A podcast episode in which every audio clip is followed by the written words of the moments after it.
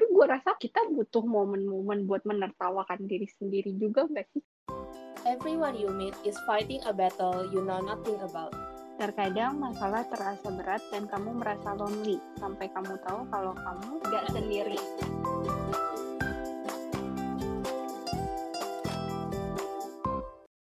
Lu punya pengalaman nggak? Waktu kecil lu ngerasa kayaknya bukan sesuatu yang boleh diceritain ke orang, tapi ternyata setelah lu besar lu ngerasa kayak, kok orang lain bisa ya dengan gampangnya menceritakan lah apa yang mati-matian lu jaga supaya jangan sampai diceritain ke orang lain. Kalau misalnya soal diceritain ke orang lain sih gue enggak sih, Bon. Kayak misalnya hal yang tabu banget gitu enggak. Tapi kalau yang dilakukan mungkin iya ya.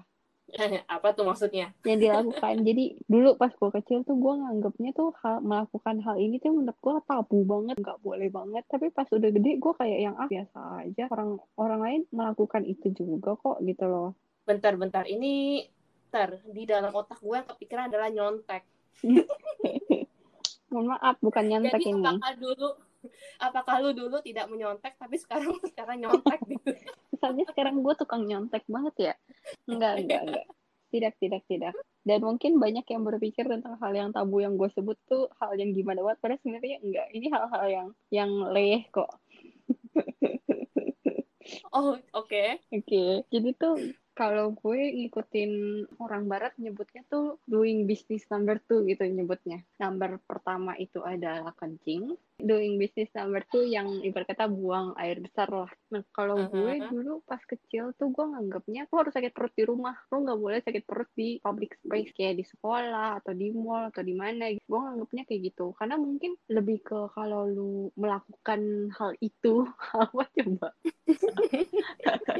Iya, gue nyebutnya nomor dua. Kalau lu melakukan nomor 2 itu di luar tempat yang seharusnya, ibarat kata di rumah, itu rasanya kayak mengganggu orang lain, terus kayak orang lain kayak wondering gitu, ngapain lama banget sih di toilet gitu loh. Padahal orang biasanya ke toilet kan emangnya cuma buat buang air kecil aja. Nah, gue dulu pas kecil tuh sampai ada kejadian yang ibarat kata gue malu-maluin banget saking gue ngerasa ini tuh tabu banget, gue nggak boleh melakukan ini di public space. Dan waktu itu gue masih sekolah tuh, udah mau jam pulang sekolah. Terus lo tau gak, kalau misalnya dulu pas gue SD, gue gak tahu tempat duduk lo kayak gimana ya, tapi tempat duduk gue tuh kayak yang satu meja ada 2 orang yang bisa duduk gitu loh.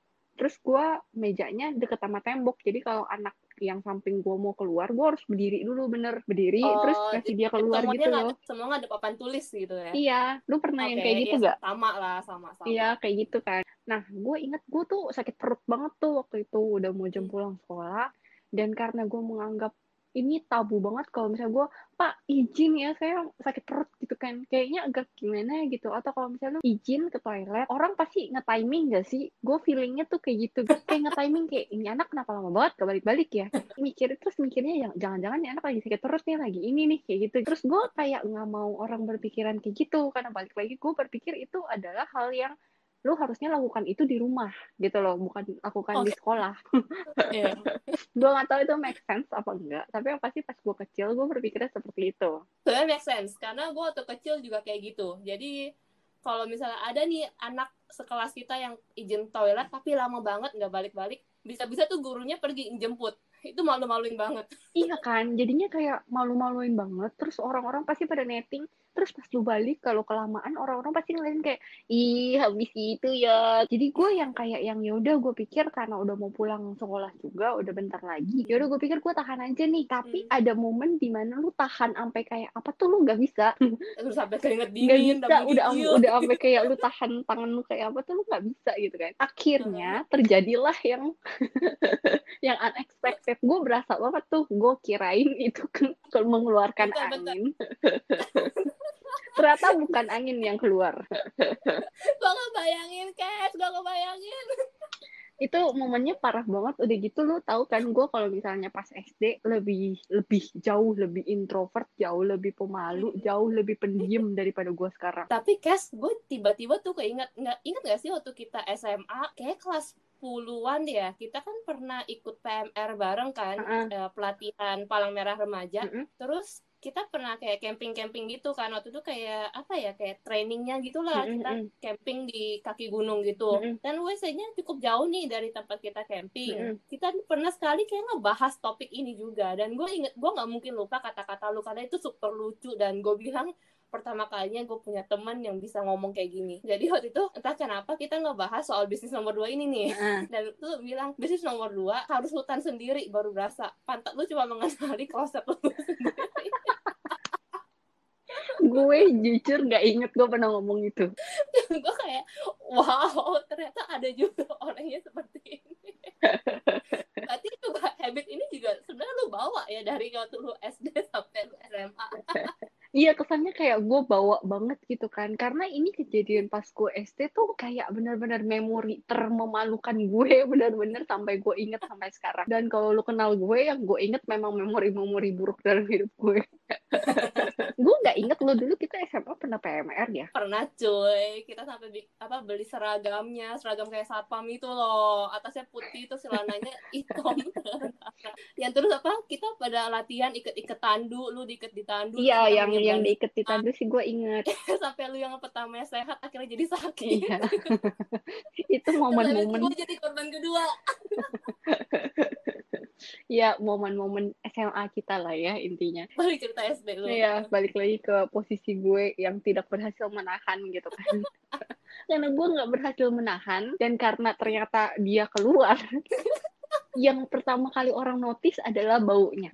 Beneran, itu kayak langsung teman sebelah gue yang duduk satu meja sama gue, sama depan gue gitu kan, kayak nengok gitu. Lu nyium ada bau gak sih? Tapi mereka waktu itu kayak ngejudge-nya tuh kayak, lu kentut. Gue berpikir kayak, oh iya mungkin masih aman lah ya kalau misalnya orang-orang masih ngomong lu kentut ya gitu-gitu. Tapi makin lama kalau nggak hilang juga kan orang bingung dong. Iya kan? Kentut itu kan paling cuma bertahan berapa lama, nggak bertahan sampai selama itu, ngerti kan? Nah, dan kebetulan waktu itu memang udah benar-benar momen mau pulang sekolah. Jadi gue nggak inget gue bertahan berapa lama dengan kondisi seperti itu. Tapi yang gue inget memang teman-teman gue pada kayak yang, kok tapi masih bau ya, udah lama kayak gini. Dan lu sebagai orang yang tersangka melakukan itu dengan kondisi kayak gue tuh kayak deg-degan banget, terus gue takut banget ke gap, dan gue kayak bener-bener kayak pucet, gak bisa ngomong apa-apa. Dan gue kayak cuman, ya gimana dong gitu loh, jadi gue cuman diem doang, sampai akhirnya bel berbunyi, kita dipulangin. Gue gak inget ya mau menjalan pulang gue gimana, tapi yang gue inget itu adalah pas gue SD kan bokap gue jemput gue pulang sekolah. Nah gue jalan deketin bokap gue lagi duduk di atas motor gitu, terus kayak, kok bau sih lu ini ya? Langsung ditanyain gitu, ditembak sama bapak gue. Terus gue, karena gue udah pucet dan karena gue udah stres ngadepin pertanyaan-pertanyaan temen gue kayak cuman diem, terus gue cuman geleng, ayo pulang, gue udah gak sanggup lagi. Kayak, gue udah gak sanggup, gak tahu nahan malunya, gak tahu nahan gak betahnya gue kan, cuman geleng, terus kayak pulang-pulang kayak gitu-gitu. Gue naik motor, gue tahu kan kondisinya kalau misalnya ada something yang nggak enak melekat gitu kan. Terus kalau lo melakukan banyak aktivitas naik motor tuk gitu tuh, gue rasanya kayak yang ya ampun, momen yang sensasi yang tidak akan pernah gue lupakan lagi. Seakan-akan kayak masuk kembali gitu. Jorok banget sih. Kan udah bilang tapi hari ini jorok. Ya, pokoknya gitulah. Gue pulang, dan toilet gue waktu itu di rumah di lantai 2 tuh. Jadi gue lari langsung, terus gue naik tangga gitu kan. Nah, pas gue lagi lari naik tangga gitu, pokoknya gue udah di dalam toilet lah. Gue udah membuka, gue udah kayak waktu buka lapisan celana. Lu tuh lo ngempok. Ya ampun, gue gak mau lihat lagi itu bentuknya kayak apa. Karena dia langsung jatuh gitu loh. Yes, TMI, too much information, oke. Iya, pokoknya dia langsung kayak gitu, dan gue lagi di WC, gue sibuk mencuci. Terus kayaknya di bawah tuh bapak gue kayak ngasih tahu ke mak gue gitu, nih anak kayaknya ini deh. Terus habis itu mak gue teriak lah dari bawah, kenapa sih lo gak mau ke toilet aja, emang kenapa? Toilet aja. Nah, intinya ceritanya gue cut sampai situ lah. Itu semua karena gue berpikir bahwa itu kayak yang tabu banget, gue sampai gak bisa, gak berani. Dan karena setelah ketahuan melakukan kayak gitu juga orang-orang pada kayak yang ngejek kan, terus habis itu ditimerin. Bentar, yes. Jadi lu ketahuan sama teman-teman tuh? Maybe ketahuan, maybe enggak, gue nggak tahu beneran. Tapi lu diejek? Tapi maksudnya gue diejek itu yang tadi, kalau misalnya lu ditimerin terus lu balik kelamaan, itu kan orang-orang pasti pada menduga kayak lu melakukan number 2-nya ini. Nah, kalau gue kan enggak, gue diem, gue bertahan, tapi maksudnya itu bau, mereka menduga either itu kentut atau lu memang beneran ya itu berak di celana sebenarnya gitu kan. Gue nggak tahu gue sebenarnya ketahuan apa enggak tuh, gue nggak. Iya, jadi untuk teman-teman sekelasnya Keisha yang kebetulan mendengarkan bau-bauan pada hari itu, gue bahkan udah nggak ingat lagi, tapi orangnya siapa-siapa aja, ya ampun, teman SD gue udah tersebar. Terus. Nah, terus abis itu, ini kan gue nyeritain dulu gue berpikir seperti ini. Sekarang gue udah nggak berpikir kayak gitu lagi. Sekarang tuh gue kayak yang ya ampun, anaknya nyaman banget kemana aja. Sekarang mudah, pokoknya sekarang momen perut gue sakit, woi perut gue sakit, cari toilet terdekat, gue mau cari toilet terdekat sekarang. Gue nggak yang kayak nahan-nahan sampai kayak ya ampun harus pulang ke rumah. Ya elah, lu ngebayangin gak, misalnya nih lagi jalan-jalan ke puncak terus macet, terus habis itu lu kebelet, wah udah kelar. Lebih baik gue turun mencari toilet terdekat, habis itu gue balik lagi duduk ke mobil, itu mobil pasti masih belum bergerak kalau udah macet di puncak. Tapi kayak ada event apa gak sih yang sampai lu bikin tek, ternyata ini normal kok ngelakuin hal-hal yang menurut lu memalukan, bisnis nomor 2 ini gak cuman di kandang lu sendiri. Gua rasa mungkin pas gue SMP juga gue masih berpikir seperti itu, apalagi setelah SD gue mengalami hal kayak gitu. SMP jadinya, untungnya SMP gue nggak pernah kayak gitu ya. SMP SMA pernah, SMA kayaknya gue pernah, tapi gue melakukannya di toilet sekolah. Gue tidak menahan.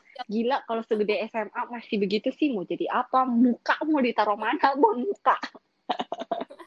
Ya kan, siapa tahu gitu loh, pepet gitu.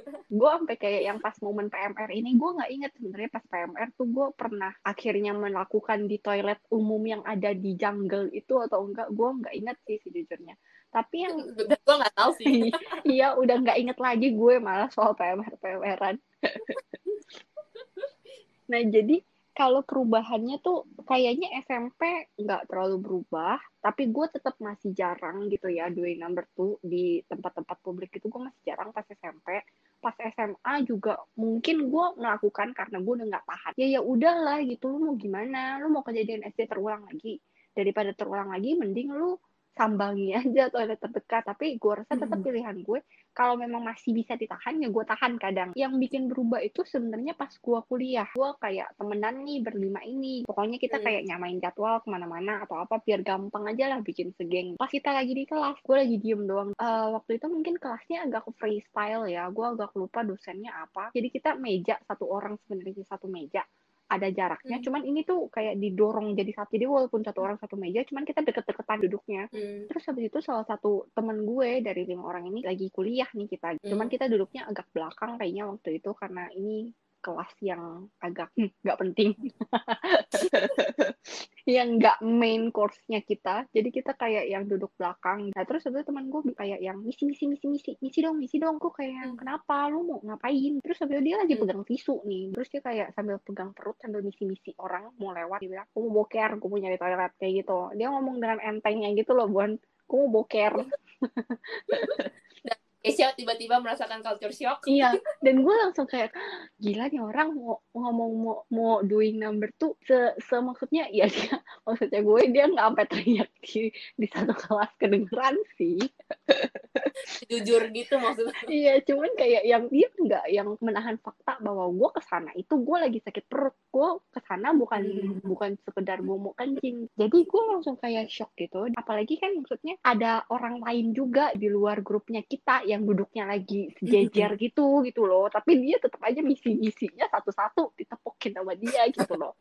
Jadi gue kayak yang bayangin lucunya. Iya, ngebayangin kayak nih orang pede banget sih, ya ampun, kayak gitu gue pikir gitu kan. Akhirnya dia keluar lah gitu, melakukan bisnisnya, kelar. Gue lupa, pokoknya yang gue inget itu gue nanya ke dia, kok lu bisa gampang banget sih ngomong kayak gitu. Terus emang lu gak susah apa ngeluarinnya? Kan ini di kampus, bukan di rumah lu, gue bilang. Terus jawaban dia cuma bilang kayak, ya mau gimana? Gue panggilan alam, emang gue bisa ngatur? Dia jawab sesantai itu. Jadi di saat itu gue sampai kayak yang, ampun Keisha, jadi selama ini lu kemana aja? Itu adalah hal yang wajar. Kalau misalnya orang nanyain juga ya, dia jawabnya santai aja. Gue boker, kenapa? Ada yang salah dengan gue boker? Emangnya ada yang salah dengan maksudnya dia melakukan bisnisnya? Ya kan itu udah merupakan proses biologis manusia yang seharusnya memang ya apanya yang salah ya? Ini kalau misalnya kita generalisasiin tuh lebih ke kayak common sense gak sih? Karena kayak buat lu, common sense lu adalah urusan nomor 2 nggak boleh diumbar-umbar dan cuma boleh dilakukan di tempat pribadi yaitu rumah lu gitu kan. Sementara lu tiba-tiba ketemu orang lain dengan common sense kalau yang panggilan alam memanggil aku menjawab.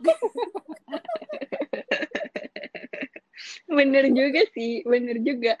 Nah, karena dari situlah gue jadi yang kayak iya ya, kenapa gue berpikirnya seperti itu ya dulu ya. Apa sih yang membuat gue bisa berpikir kayak gitu dulu. Kalau misalnya sekarang, semenjak karena teman gue kayak gitu, gue gak terlalu insecure lagi gitu loh. Kalau misalnya gue mau doing number 2 ini di public, mau di toilet bowl kek, mau di toilet kampus kek, kalau emang lagi sakit perut ya kenapa lu harus tahan. Tapi ini akhirnya ngerubah lu sampai sebelum ke situ pengumuman dulu, misi gue mau bisnis. Kalau misalnya soal pengumuman sih enggak sih, cuman maksudnya orang edan mana yang tiba-tiba kalau sakit perut terus tiba-tiba tayang. Gue ngebayanginnya otak kayak lagi jalan di tengah mall terus sakit perut terus kayak misi gitu. Orang edan mana yang enggak, maksudnya gue enggak pengumuman, tapi kalau misalnya memang gue lagi jalan sama orang lain ya gue notice gue ke toilet ya agak lama karena gue sakit perut ya pasti gue bilang. Tapi kalau misalnya gue lagi di mall sendiri ya kalau gue sakit perut ya gue langsung loyok lah cari toilet langsung pleng gitu. Tapi akibat itu tuh sekarang yang gue lihat ya, gue sekarang malah parahnya itu sampai karena gue nggak menahan lagi, dan apalagi gue tipe orang yang jadwal sakit perutnya tuh nggak konsisten, jadinya sekarang gue dimanapun gue kalau sakit perut ya udah gue nggak mau, gue nggak menahan gitu, gue langsung kayak kalau sakit perut ya gue langsung cari toilet terdekat. Kalau misalnya akses toiletnya susah ya gue tetap ya udahlah mau gimana, kalau enggak masa gue menahan kayak gitu. Jadi oke. Tapi momen paling parahnya gue sih sampai sekarang di momen lunch break sama klien tuh gue kayak yang, Pak, misi saya mau ke toilet dulu ya. Gue ke toiletnya lama banget, kayak gue terserah lah, gue keluar-keluar. Mau lu berpikir gue apa, pokoknya gue kayak bodo amat. Ini bisa gak? Kes ini gara-gara kejadian kan waktu lu SD. Anak kecil kalau ke toilet ngapain sih? Ya emang menjawab panggilan alam gitu kan, melakukan bisnis nomor 1 atau bisnis nomor 2 gitu. Sementara setelah kita besar, apalagi kita cewek nih, ke WC emang sudah hakikatnya untuk ke minimal 5 menit di dalam WC, entah itu buat ngantri atau berbisnis. Udah lazim gitu ya, lama. Apalagi kalau rame-rame, wah udah tambah 10 menit. Apalagi kalau misalnya pas SMA, udah sekalian curhat aja di dalam sana. Nah, itu kan gue nih. Kalau lu sendiri gimana? Lu dulu atau sekarang kayak gimana? Sama aja? Mungkin waktu SD ada sih mirip kayak cerita lu gitu yang kayak apa malu nih kalau ke toilet kelamaan gitu. Tapi kejadian sampai kayak lu kecelakaan gitu sih. Gue ngomongnya nggak enak ya, sebokar celana.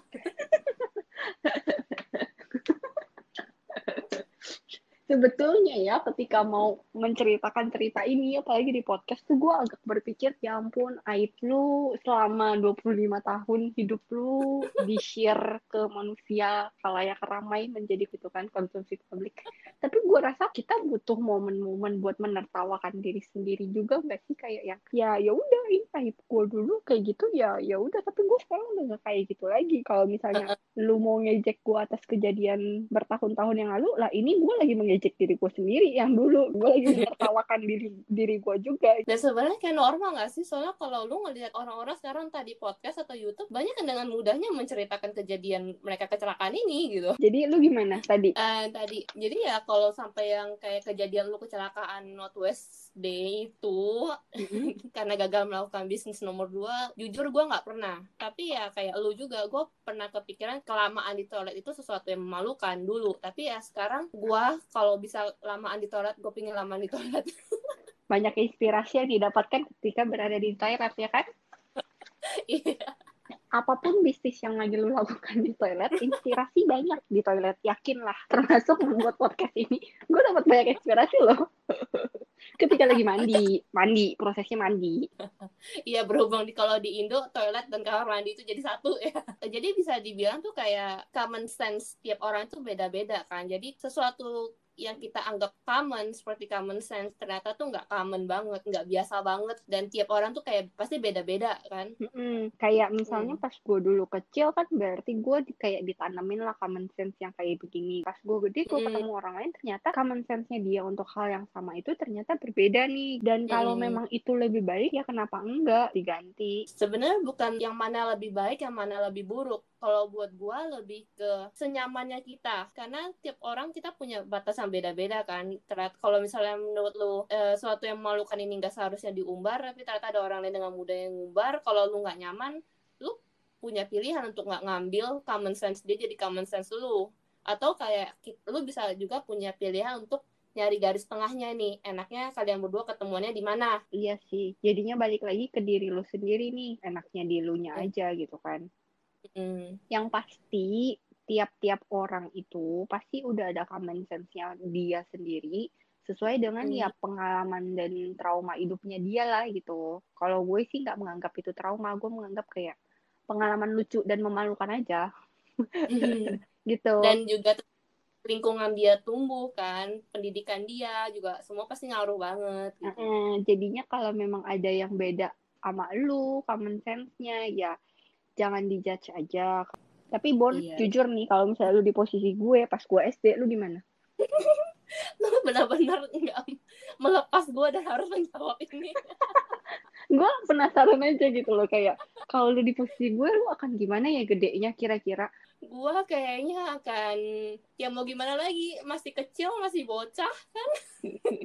Ya dimaklumin aja gitu ya. Iya, maklumin aja, dan mungkin kayak gue nggak akan terlalu berani ngangkat sih. Gue bahkan akan berusaha untuk melupakan kejadian ini. Kamu nggak pernah tahu bagaimana ceritamu bisa menguatkan orang lain. Yuk, bagikan ceritamu supaya lebih banyak lagi yang dikuatkan. Ternyata gue nggak sendiri.